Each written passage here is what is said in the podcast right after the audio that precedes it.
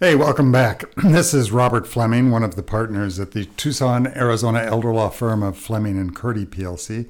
I'm sitting here with one of the other partners, Elizabeth Noble Rawlings Friedman, uh, and we're going to talk to you about elder law issues. The particular elder law issue I want to talk about today, Elizabeth, is how to close up a trust administration. So uh, let me start with a with a premise. I've been named as the trustee of my parents' trust. They both died. Uh, I have two siblings, and everything's to be divided equally between the three of us. The trust consists of a house and about, uh, oh, I don't know, $250,000 in a brokerage account and uh, some CDs. And um, I just got, I, I just took over three weeks ago after dad died um, I want to start sending money out. So what do I do? Can I just go ahead and close everything in the brokerage account, close the CDs, and start sending checks to my brother and my sister?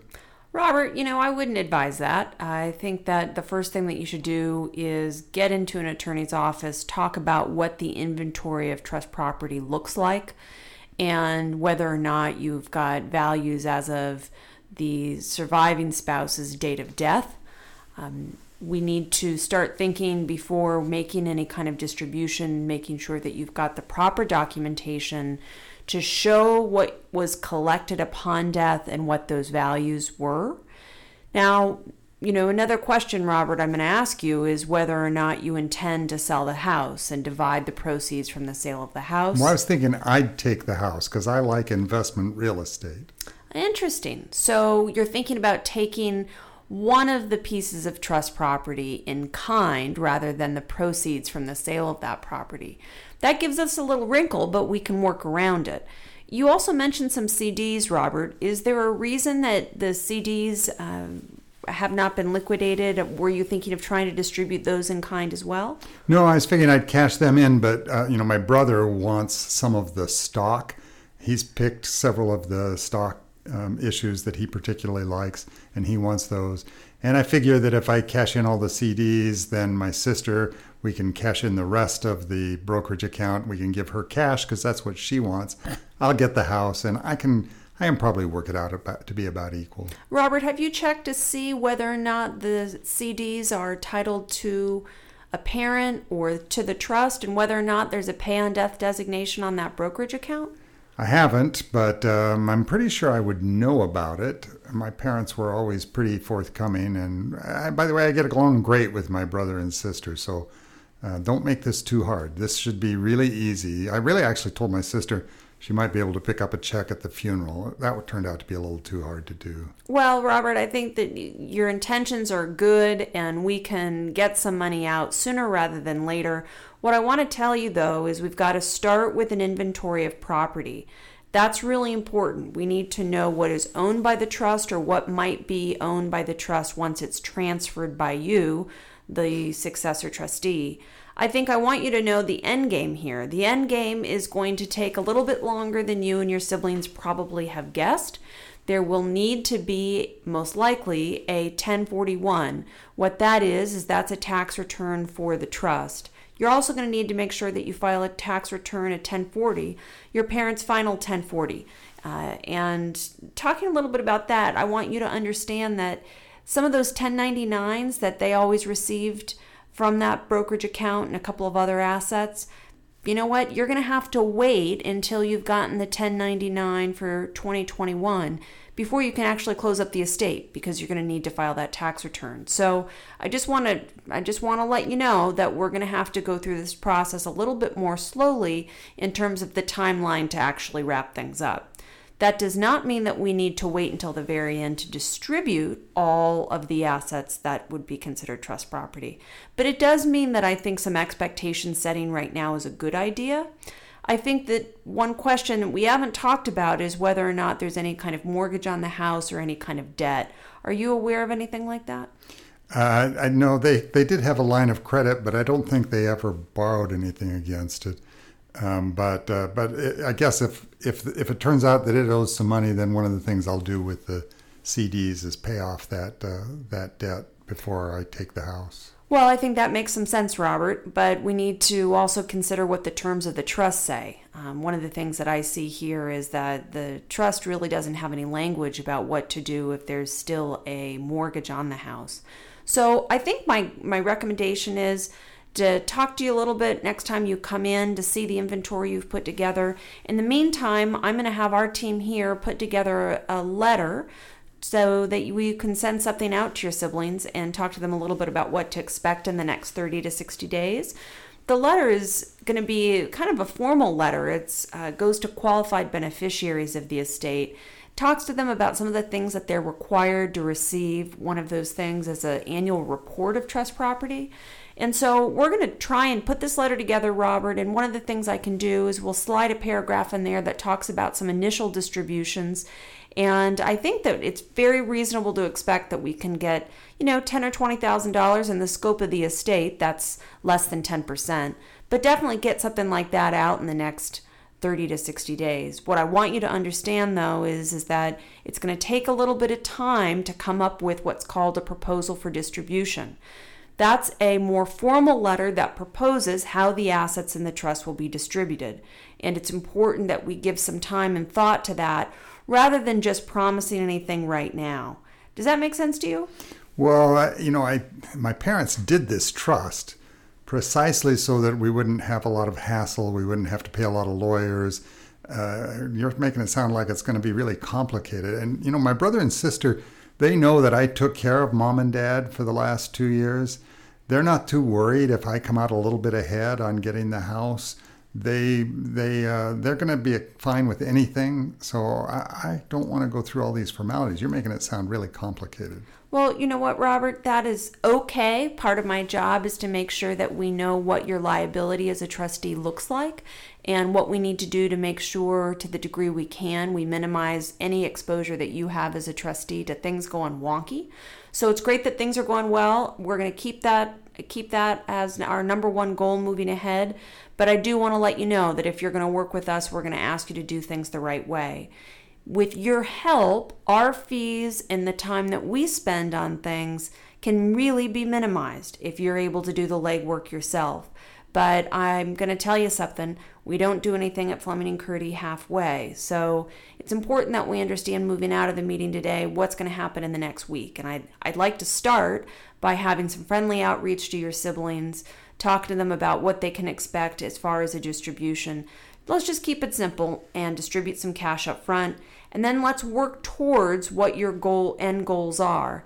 I can see here that based on the general value that we're assuming uh, you have in brokerage accounts and you also have in cash, that we can probably get around and, and figure out a way to make a distribution of the house. But you need to understand a few things you're going to need to have the house appraised, and that's going to be something that you can start working on now to find an appraiser. I'm not going to have you use Zillow because you're an interested party, and, and having you just pick a number off of Zillow to, to use as the value for the house, it's really not something that, that I believe is, uh, you know, we would do at Fleming and Curti. We'd do it the right way. So once I get it appraised, I guess I can take probably 10% off of the appraised value because there won't be a broker involved and, and, uh, and there won't be any title insurance or any uh, title company involved? You know what? The answer to that is no, Robert.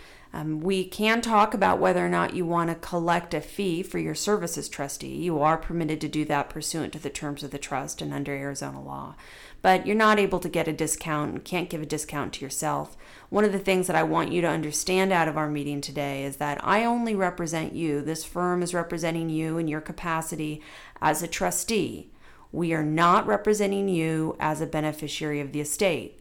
So keep in mind that the advice I'm giving you is to you as a trustee, not as a beneficiary. And it won't hurt my feelings in the least if you were to go out and get an attorney to give you some advice as a beneficiary. I just can't do both things. Does that make sense? It does. And Elizabeth, I did not start this podcast thinking we were going to role play, but that was a lot of fun. We should do role playing more often. Well, Robert, I did take some advanced drama in high school, and uh, well, I quite enjoy role playing. One of the things I, I, want our listeners today to know is that trust administrations, the nature of a trust administration depends on the assets involved, the terms of the trust, and the parties. And so it's great when we work with people who have wonderful relationships with their family and beneficiaries. That's all good. But the reality is is that all too often we see people just want to skip steps in the process. The problem with that is is by the time it gets to tax season, by the time it's time to do a proposal for distribution and distribute the bulk of the estate, we'll say 80% or more, oftentimes people haven't gotten the proper documentation to share with everybody to make sure people are informed about what the value of the assets are and what trust property actually consists of. And um, the exercises for the trustees really can be time consuming. It, it requires usually at least one or two conversations with bankers and making sure you've really looked under every nook and cranny of an account to make sure there are no beneficiary designations or surprises. So we see most people get frustrated oftentimes right on the front end because they're just eager to start distributing. As, as I was serving up my part of the role playing, I have to admit that I was embedding a lot of issues that I see often in cases that we deal with.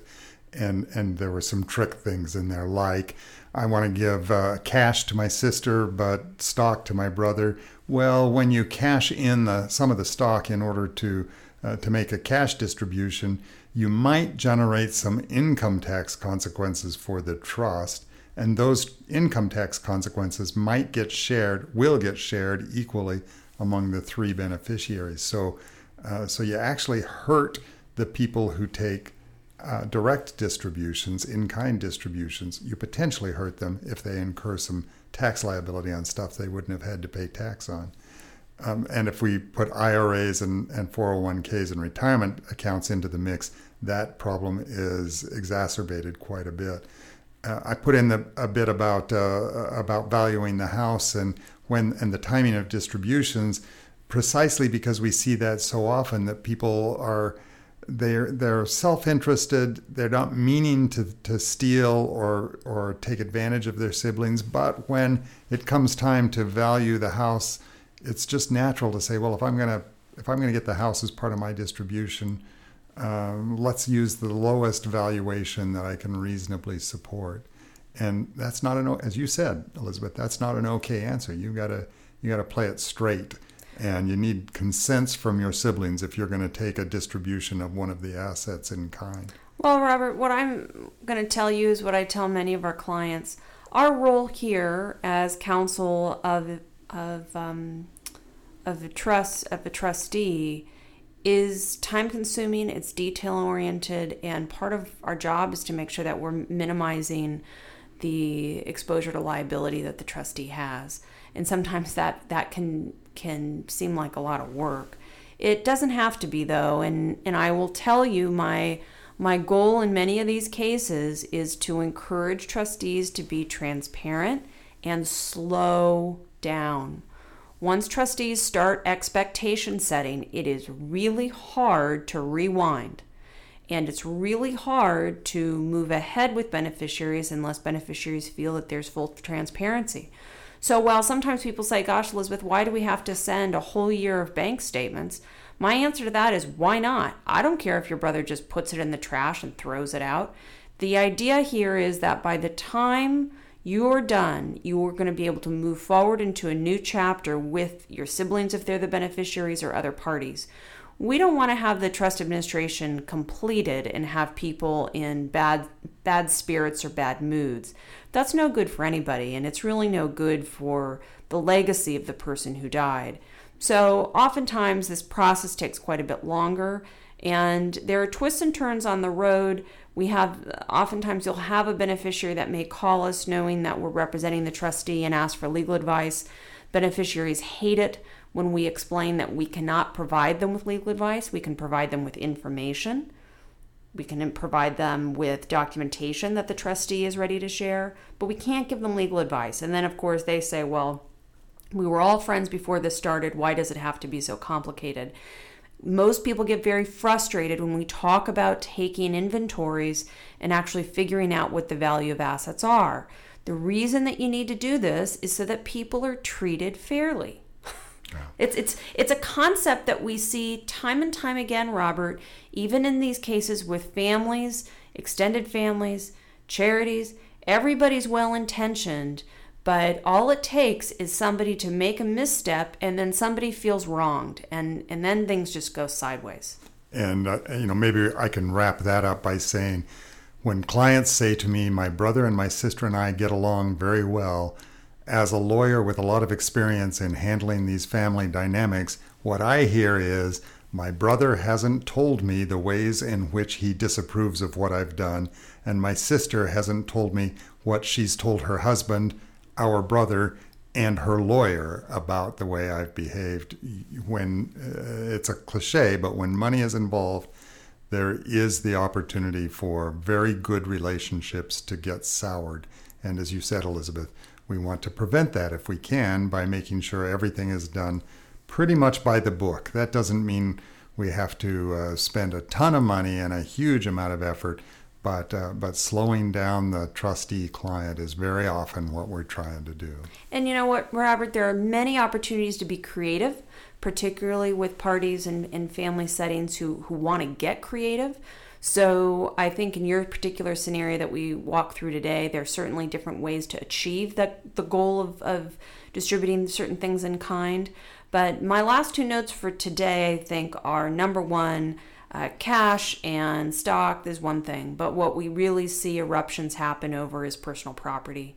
Um, and oftentimes that that's some of the hardest to value when we work on a trust administration. And the second thing is is it's not uncommon when we see family members as beneficiaries that the thing that sets people off is not what the trustee is doing right now, but is what somebody did to somebody else about 12 years ago, and then what happened about 37 years ago hmm. when the favorite child actually took the lead. That's what it you know the flavor kind of marinates over 37 years mm. and at the end of the day oftentimes we see people really unable to articulate why they're so ticked off at the trustee but it's actually the fact that they haven't had control and that that is something we can't fix right and so if you didn't have it before as a beneficiary who is waiting to get money from the trust administration or waiting to get your share you're not going to then get control unfortunately, a lot of people are unable to realize that that's why friction happens. And that's what we try and avoid. It's not about who has control, it's about following the terms of the trust, following the law, and making sure people are treated fair, fairly so you can go on with your lives. And I'll tell you, the people I think that we work with who have good results are able to grieve. They're able to move through the chapter of a trust administration, of taking care of a parent, and celebrate that person's legacy on the other end. And when that happens, that's a good feeling for me as an attorney. Thank you, Elizabeth. This has been a lot of fun. We should role play more often. Stay tuned. Uh, I'm chatting with Elizabeth Noble Rawlings Friedman. I'm Robert Fleming. We are two of the partners in the Tucson, Arizona elder law firm of Fleming and Curti PLC and you've been listening to Elder Law Issues. We really hope you will keep listening to Elder Law Issues and join us again next time. Thanks.